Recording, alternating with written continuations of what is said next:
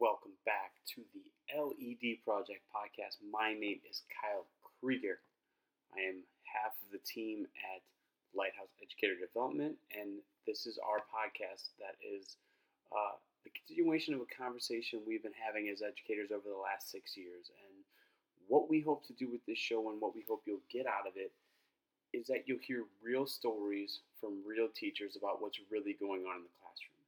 And we hope with those stories that you're inspired, you hear things that you can take and you can use. But more than anything, you realize that you're not alone in this profession and that above everything else, this is the most important profession on the planet. We do more for this country and this world than any other profession combined. And we hope you take that knowledge and the knowledge that our guests give you through this podcast and you improve your teaching craft and the craft of those around you. So stick around. What's to come is another episode of the LED Project podcast. If you want to connect with us, you can do that by finding us on Instagram. We are at Value Adds Value as well as at its.will.law.iii. You can also find us on Facebook as Lighthouse Educator Development, and we are also on YouTube as Lighthouse Educator Development. And before the podcast starts, we'd love it if you hit that subscribe button and leave us a review. So we hope you enjoy this episode of the LED Project podcast. Welcome back to the LED Project podcast. My name is Kyle Krieger. I am gotta say I'm pretty stoked. Uh, this is a guy I've been following for a while on the on the Instagrams. We got Hal Bowman on the podcast today. Hal, what's good, my friend? I'll tell you what, dude. My Instagram game is pretty weak. I'm gonna tell you that right now because my Facebook game is is way on. Like I am on. I'm on point, brother. Mm-hmm. And I, I, had that crazy um, viral video. I had this viral video that got like 26 million views. It was me um, in the backyard of my house yelling at some lady, like online. Like there's a there's a story of this woman that cut through the the, the school drop off line in Fort Bend County, and um, she's like trying to get to the high school, and she's trying to go past the cones and bypass all the, the, crossing guards and teachers, and and a, and a teacher ended up on her hood of her car, like trying to stop her before she, hit, she like hit a bunch of kids, and she went on the news complaining about the teacher, and then like the news did a story about the teacher how like how crazy he is, you know. So I had to defend the teacher, so I got in the backyard and yelled about the lady. and like it went crazy overnight, like millions of views. And since then, dude, the Facebook thing has been out of control, and I kind of forgot about the gram. Dude, but it's but just coming back to that, like the whole premise, like I'm proud that you got that attention because you're a good dude and like you deserve it. But like the happenstance, yep, of of the things that happen, and we were talking about this a little bit prior to to hitting record that some lady is putting kids in danger and then she decides that the teacher that tried to stop her is the problem. Yep. And then from there you go on and you just tell it like it is. I lambast her. And i felt here's the funny thing dude. I felt horrible about it. And like i don't mention her name anymore. And um, I don't, I don't, I don't say where because like the it just got so nasty. Like people were like in the comment section on after 26 million views and 500,000 comments or whatever it's at you know, there's some horrible stuff in there. And so like I felt really horrible the first cut. like, oh my gosh, I, I shouldn't have done it. And I was talking to the kid, Coach Young, who was on the car. And he's like, Yeah, I kind of feel bad for her too. But he's like, dude, this wasn't your fault. She started. I said, No, dude, like I, I poured gas on the fire. And then we are talking about how bad we felt. And then she went on another news station and did it again and told the same story. And um, and he he sent me the link. I was like, dude, I don't feel bad anymore. I'm over it. Oh, all right. Let's let's not go. Let's not go that direction because we could just right go there. So let's um to get everybody started for those people that might not know you. Let's hear a little yeah. bit of your backstory and and the happenstance of how you became a teacher. Yeah, man. Um, for sure. You know, there's um there's a lot to it. You know, just like anybody, I had those teachers in my life that played this like phenomenal role, and there was like a part of me that like I wanted to be that person. Like I mean, of course, you're growing up, you're you know primary school and middle school. You don't know the, what those emotions are. That, but I wanted to be the the type of influential person that made people feel the way that my teachers made me feel. and I wanted that too. And then and then you know through middle school and and uh, there was a big move in my family and then to another state and things got really uh, real hard for me and challenging. And then um, you know went to college and I, and here's where I think the story changes for most people is I went to college to be a band director and I became a band director, and uh, pretty quickly I was pretty successful. Went went to really competitive programs, and you've been in Texas, so you know like band gets crazy competitive. Mm-hmm. And um, it, I just had that moment where I was like, man, I, like this isn't for me. Like I, I love the teaching part. I just didn't like the band boosters, and I didn't like you know summer camp, and I didn't like you know uniforms and bus trips, and I just love the kid teaching part. But there's so little of that so what brought me into teaching was band. But the reason I stayed is because I got out of band and I taught a bunch of other stuff where it was just me and kids. What did you teach after you were done being a band director? All right, so my plan was let me just get in a classroom and I'll look through because you know, like in Texas at that time, I don't know if it's still true, but if you have one exit test passed, like in a degree, you just have to pass another test. You can teach that. Mm-hmm you didn't have to have any hours and i had zero hours in sciences because um, i was a music major man so but i thought to myself i bet i could pass that biology test so i went and got that you know biology for dummies book and um, i read that for you know a couple of weeks and i went and took that test i got 71 baby teaching. And uh, so i barely passed that. So i was teaching biology for a couple of years and then i taught a study skills class and i moved into some language arts and english. And then i was doing some um, uh, credit recovery stuff at a high school, trying to get kids caught up that missed a bunch of days. And then I finally finished my career teaching up for the last decade or so before I was doing this is um, I did PALS, which is a mentoring program. It's all high school kids. We go to elementary schools and mentor kids, and then also team leadership. So I was doing leadership and uh, student council stuff. Man, you you you went across the whole gambit of things to try to get to there, man. That's crazy dude i can't even tell you like how many different classes i taught i don't even know it's like dozens because you know because you know when, when you're like the kind of teacher i was you teach a bunch of different little stuff especially when i was teaching small schools because man you like it's just just because you sign up to teach one thing that ain't all you're teaching brother. Oh for sure. I taught like typing and spanish and all that stuff. And um and and you know, i don't speak spanish but but it was south texas man. They sure did. And um it's like man it sounds good to me kids. That's a nay. And so you know i uh and then also k through 12 at some point in my 20 whatever years. So yeah man it's like a full spectrum for sure mm, that's cr- that's crazy but like like for me when i went to texas like my so yeah. i was i was broadfield social studies so i took the broadfield social studies test but then i was at the middle school and my principal it was kind of like when they weren't sure if they were going to keep hiring she's like why don't you take the generalist test just in case you know if if something changes, we can keep you on as a different content teacher. And I took the generalist test and I had never English, never done science, never done math, and I managed to pass it. Right. Yeah. And that's crazy. It was always crazy to me that if I could have passed the physics test, even with no background, I could have taught physics. Dude, I had no idea what I was doing in biology. But here's the best part like, we killed it. My classes killed it because I had no idea so it was a huge high school and we, i think we had seven biology teachers and so each teacher every seven weeks were in charge of like that week's lessons and curriculum in the lab and everything dude I'm, i have a bunch of kids in the storage like the science storage room trying to figure out what these that's a beaker. I don't know find a big what's a beaker look like? Look that up man. Hurry. I have no but between like me not knowing what to do and all those kids helping out like together it's like our classroom family we were awesome. Mm definitely non-traditional, but it worked, man. So before it was cool to really get kids involved and have a student-centered classroom, you were doing it by accident. doing it by ignorance, yeah, man. Yeah, yeah. So, so with the work you're doing now, and this is kind of what we wanted to to bring you on to talk about. You know, you you were talking. You've been in over a hundred different schools. So, hundreds for sure, yeah. Hundreds.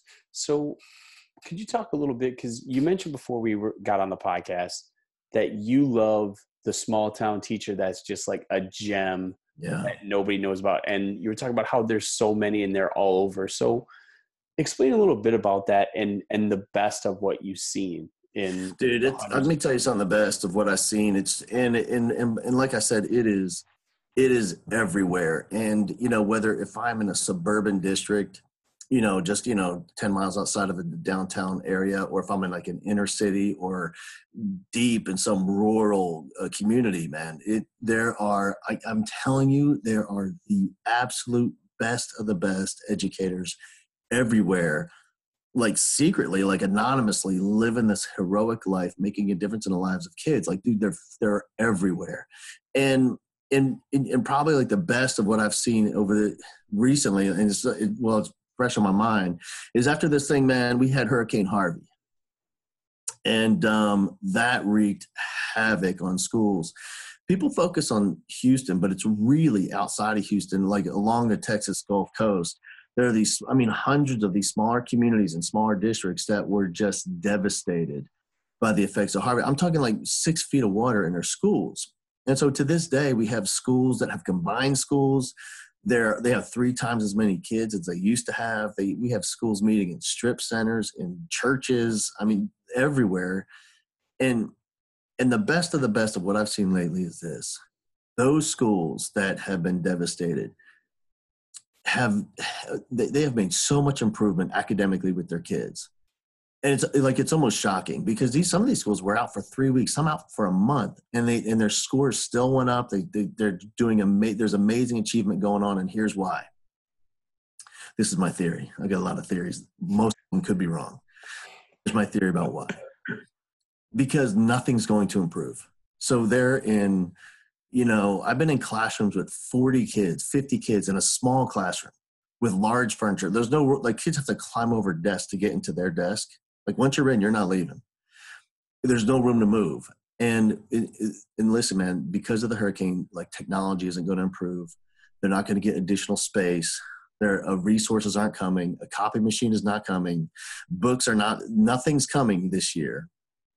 And so they had one thing and one thing only they could focus on, and that was people, and and the relationships between people. And when that became the only focus, because it had to be like that was our only choice, is that that was the focus. That is when we saw just extraordinary teaching everywhere. In Vidor, Texas, in uh, Orangefield, Texas, all these little towns, man. It's been beautiful. Hmm.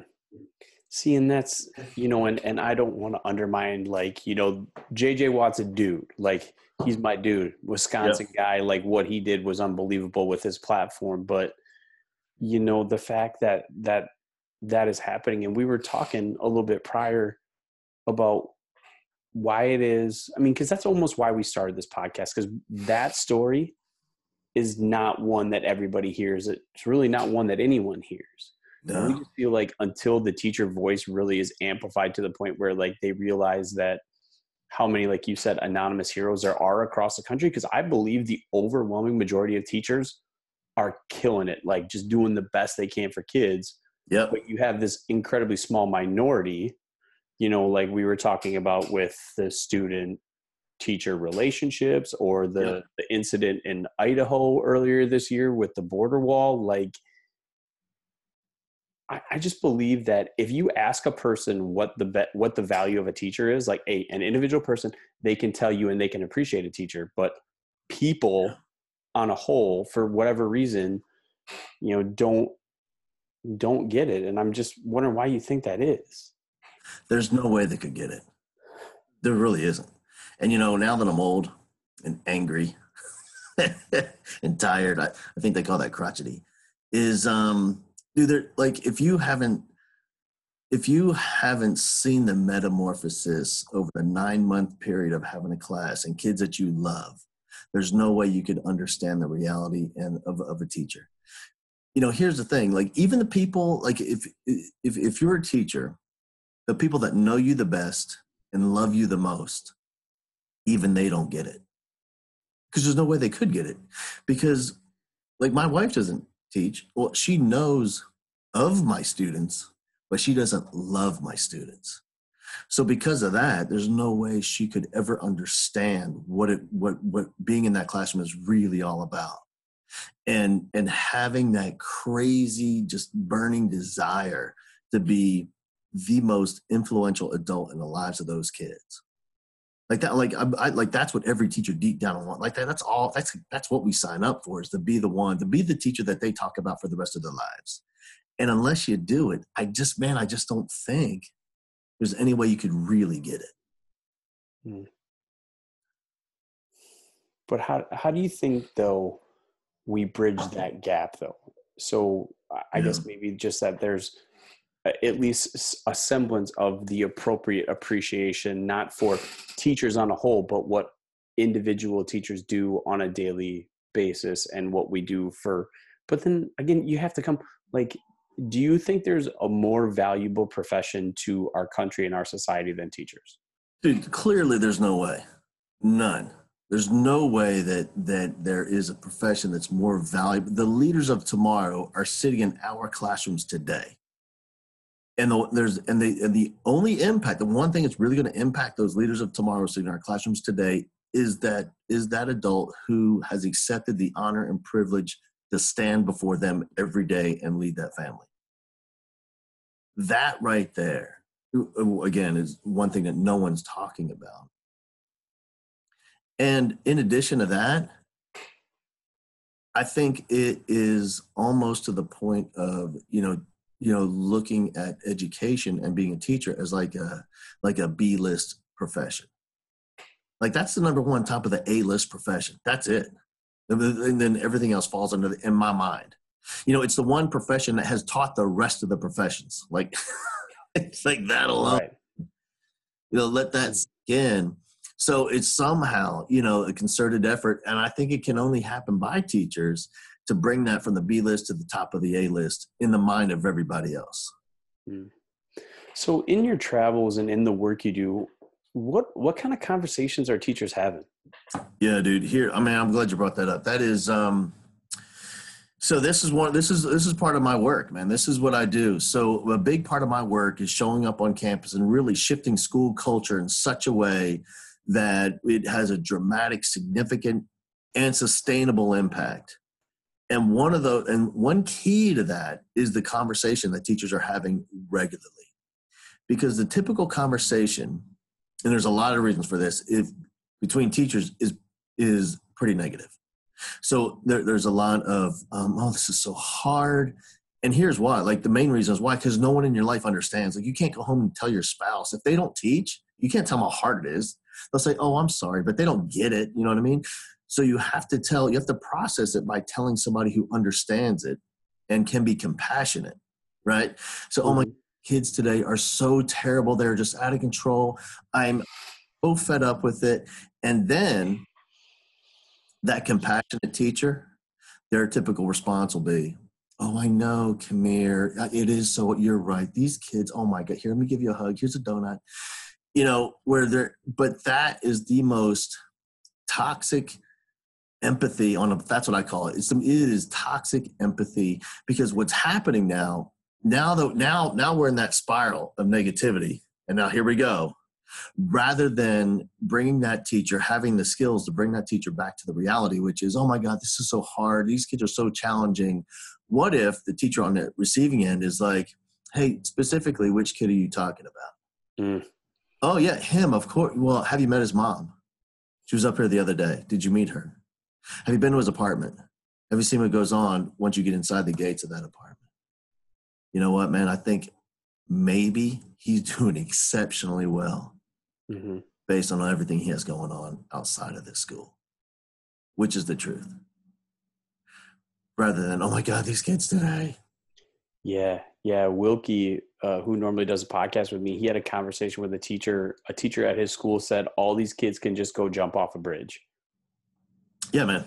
and he was like, "Which kids do you mean?" Because his daughter happens to be in one of those classes, Yeah. and he like made the teacher cry, and he wanted to console her, but he didn't.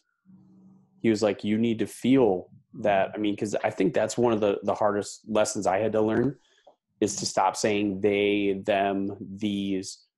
It's so much harder when you say Billy, Susie, Johnny, Janelle, whoever Yeah.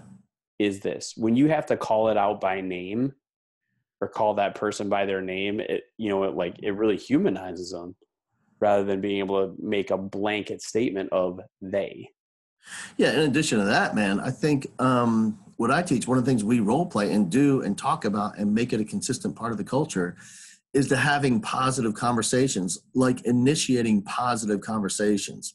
And, and, and here's why, you know, and, and it's really, it is some, we have to own it and take responsibility for it. But there's this thing called neuroplasticity and what it is like the thoughts that you have creates inroads and you know lines things up in your brain neuro, like neurological pathways and the more you have those thoughts the easier those thoughts become.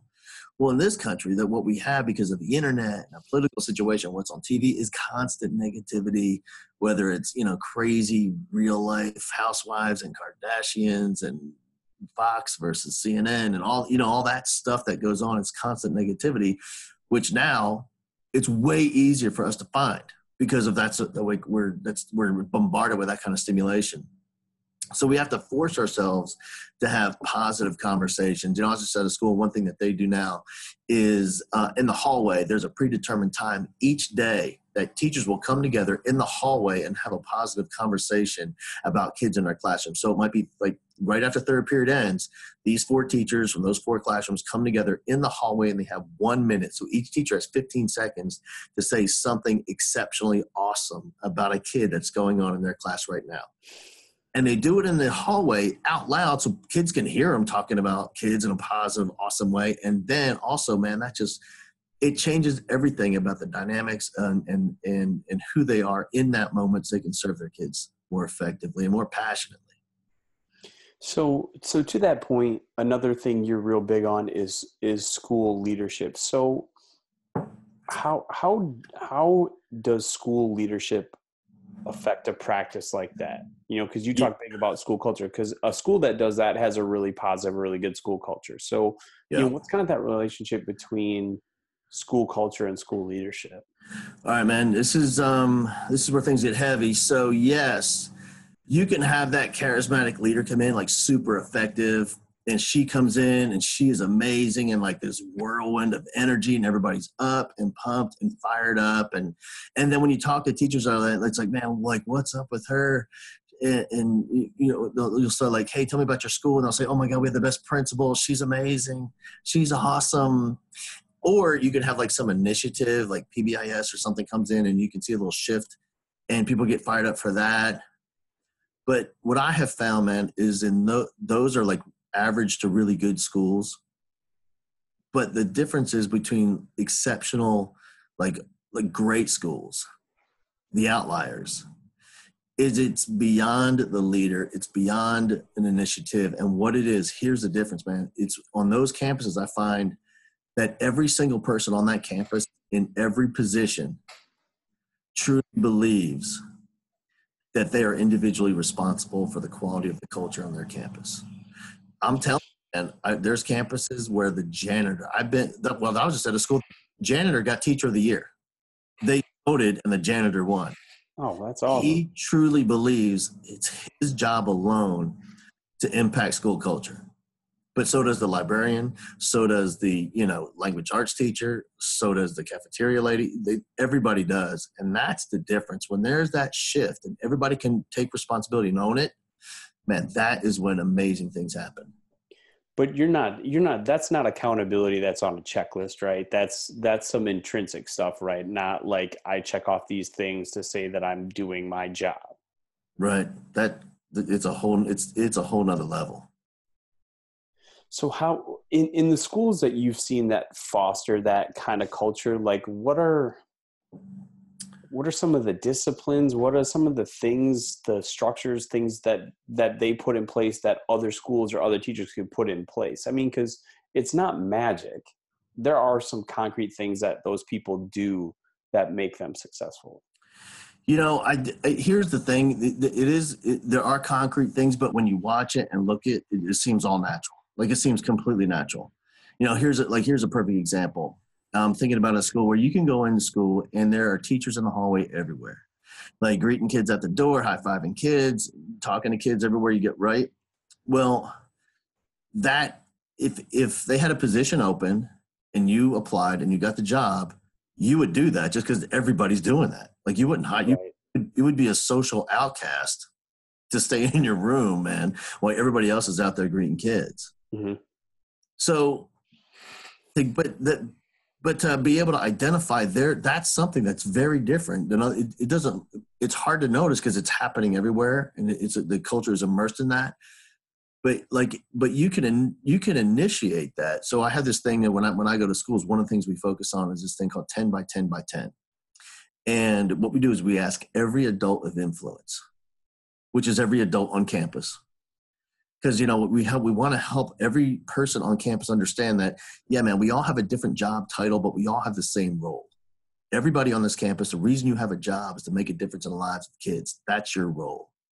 Your title doesn't matter.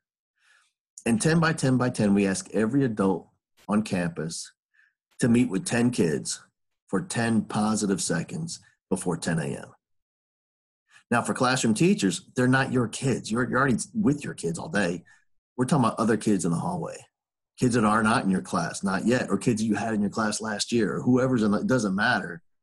Meet with ten kids for ten positive seconds before 10 a.m. And that, like that one tiny thing alone, shifts everything. I mean, and that's as simple as like a head nod when you see them in the hallway or a high five or exactly that kind of stuff.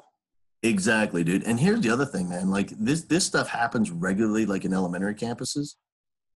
Because like apparently in elementary you're supposed to talk to kids in a hall. Mm. but at the high school, I can't tell you how many times school I'll be at a school and I see like three teachers talking and walking and like a kid walks by and not one person says a word. But wait, that was an opportunity. That was a huge mm-hmm. opportunity that we missed. That that that kid missed because we just we, we don't it's because that's just not a part and they're not bad teachers it's just not they're in a culture where that that that, that like they would be the outcast to talk to a kid in the hall. You know and the crazy thing about that too that we've been talking about a ton is there is always another kid that saw those teachers miss that chance. Yep.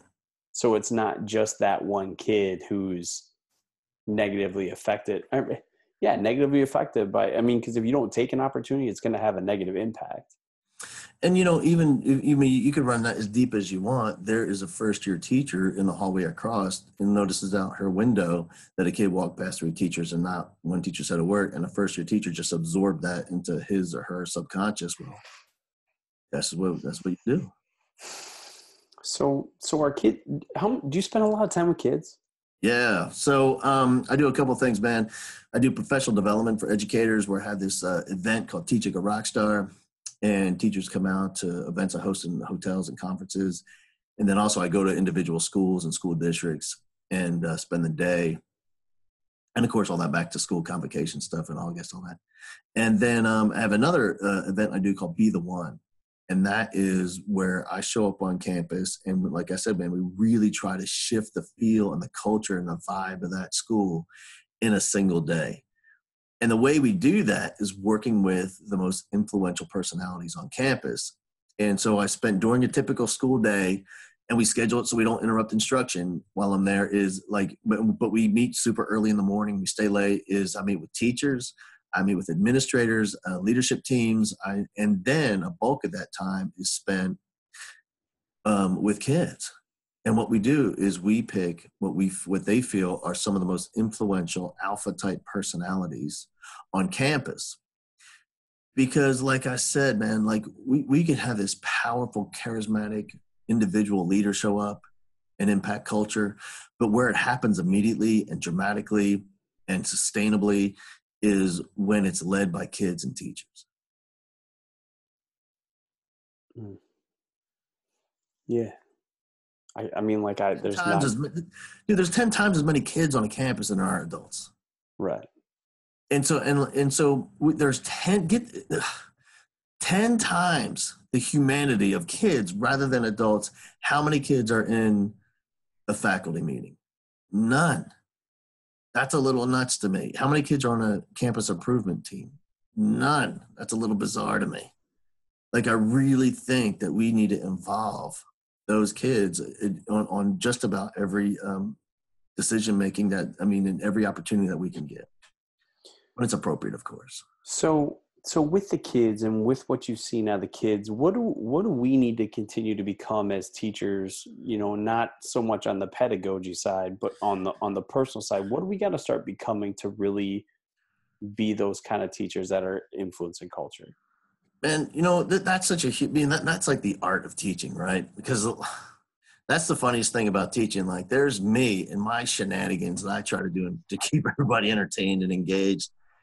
But you can go next door and see some 40 year old i mean like a 40 year veteran like a 65 year old teacher next door with that, that can raise her left eyebrow and point at a kid and still have the same kind of impact it took me to do like a backflip off the desk you know what i mean? So like everybody has their own style but for me the one thing that needs to be there is that is the understanding from that teacher that they have to be the model of what they want for their kids. And they have to do that and they have to be the the most authentic and honest person in front of their kids every day because you know art like the kids just don't this is a generation that really they don't have heroes. Like they don't like that doesn't exist. Like when i was in school we did like a book report on your hero or something. You pick a musician. And the reason that we had heroes back then is because we didn't know the truth about these people. Kids today know the truth because it's on the news. And if you think about like the fall from grace of the most respected people on the planet man and like the, like the people that were most respected, whether it was a president or it was Lance Armstrong or Tiger Woods or Alex Rodriguez or some governor or some church leader, and and they see what ended up with that in the news. So that's why these kids don't have heroes. So there's one person that they need. It's you. It's the teacher who lives their life so completely, honestly and authentically, being a model, so kids can see what it looks like. Like they have to see it so they can be it so I'm going to show it so I can grow it in that kid. For sure. So I'm also interested to, I mean, as we kind of start to wrap up here, because I know I want to be respectful of your time. So we talked a little bit about your social media and that stuff that you do online. Yeah. Um, but then you also do a lot of the live stuff. So how, how do you see the benefits? Like, what are the benefits of each I guess different variation of of the work you do on social media versus the live events, and but how do they kind of work together as well? Sure, man. I like you know, obviously I love the live event. That that's my thing, and I, and I love it. And um, but I'm also self aware enough. Like I believe it's effective, and I love it. But I'm probably and I think I'm good at it. But I probably like I probably believe all that stuff because I like it you know you know what i mean so whether it's true i don't know but i re i do think the live event for me is critical because i think it's important for teachers to see what passion looks like and and to see what complete emotional vulnerability looks like and so when i do my show or you know my i, I call it a show mm-hmm. when i do my professional development workshop i mean i need they need to see what i'm talking about a model of what teaching looks like, which for me is completely emotionally vulnerable, absolutely passionate, totally consumed in the moment. Like every cell of my being is obsessed with the moment that we have right now together. And I think a live setting is really the only way that you can feel that in the room and convey it to a group of people. Online, you know what, brother? I'm just trying to put the good stuff out there. Like I am trying to I am trying to put fuel out there for people to have. I do these morning quotes every morning on Facebook. Um, I make videos right and left. I, I, do the podcast. I interview teachers. I interview people on the street about their favorite teacher they ever had to help teachers understand look, man, this dude is 65. He still remembers his first grade teacher you know so so for me what my role i believe online is putting is creating great positive content that fuels and inspires teachers to be the type of teacher they signed up to be hmm. so and just for the people who who may not know who you are want to catch up with you after this where where can they find you online yeah, man, I'm all over um, Facebook and um, Twitter and Instagram. It's all Hal Bowman. So at Hal Bowman, H A L B O W M A N, also at halbowman.com. Yeah, yeah. So as we wrap up here, because like I said, it's Friday. Uh, we definitely want to be respectful of your time. So, um, if there was one thing you think all kids should be taught, what would it be? One thing. Oh, man. You know what, man? I think um, here's the, the thing that comes to my mind first is I the the one thing I want teachers to teach all kids is whatever that teacher is passionate about the most in their life. You know, for me, that's what great teaching is somehow using the content of your classroom, using the curriculum, the content that we're, we're, we're, delivering to kids, how to use that as the vehicle to teach the lesson you want to last in that kid for the rest of his life. So, you know, you could call it biology, you can call it science, and I'll teach science, but I'm gonna but I'm gonna use teaching of science as the vehicle to teach whatever I'm passionate about. You know, it might be courage, it, it might be confidence, it might be love, it might be respect. I don't know what that is, because I do know this: when kids are sitting around at the 30th high school reunion talking about their wacky teachers there's a not not one of my science kids is going to mention the periodic table. None of them they won't talk about covalent bonds. They're not, they're not going to remember any of that stuff. But what they will talk about i hope is the family that we had in that classroom the fun we had together the, who who we became as a result of that class.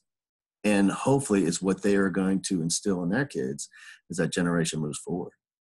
Mm that that let me, let me all right let me, just, let me here's, here's like one other thing is this like that is uh, for a teacher to really identify what they're passionate about like what whatever the ultimate lesson is like that that's their what right? What i really want this kid to have as a part of who they are. But in addition to that if i for every kid you know i think it's just a, for a kid to experience the feeling of being loved relentlessly.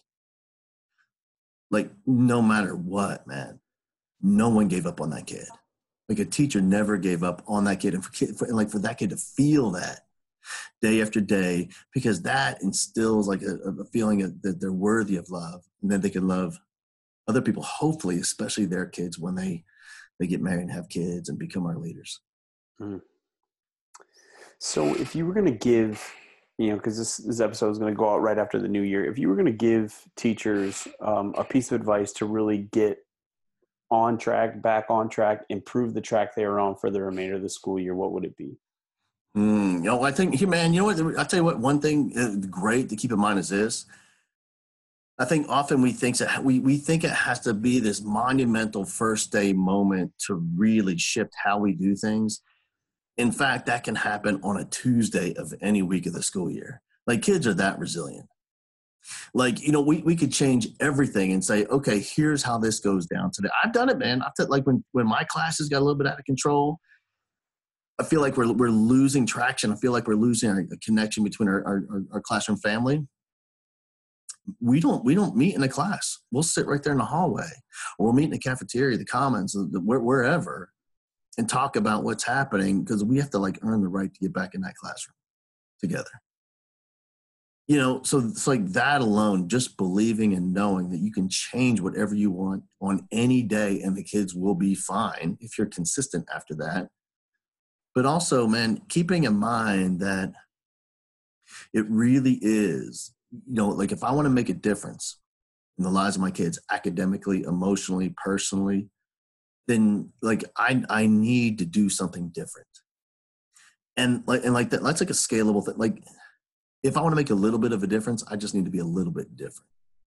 If I want to make a monumental difference in this kid's life, man, I've got to be monumentally different. And how can I do this? How can I do this class in such a way that it's different than anything else they're experiencing in this school?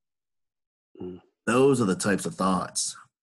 Because, like, what could a teacher do? I like, I don't know, man. Like, I don't know I don't know what, where, where that teacher is. You know, specifically, everyone's different and their style is completely different than mine.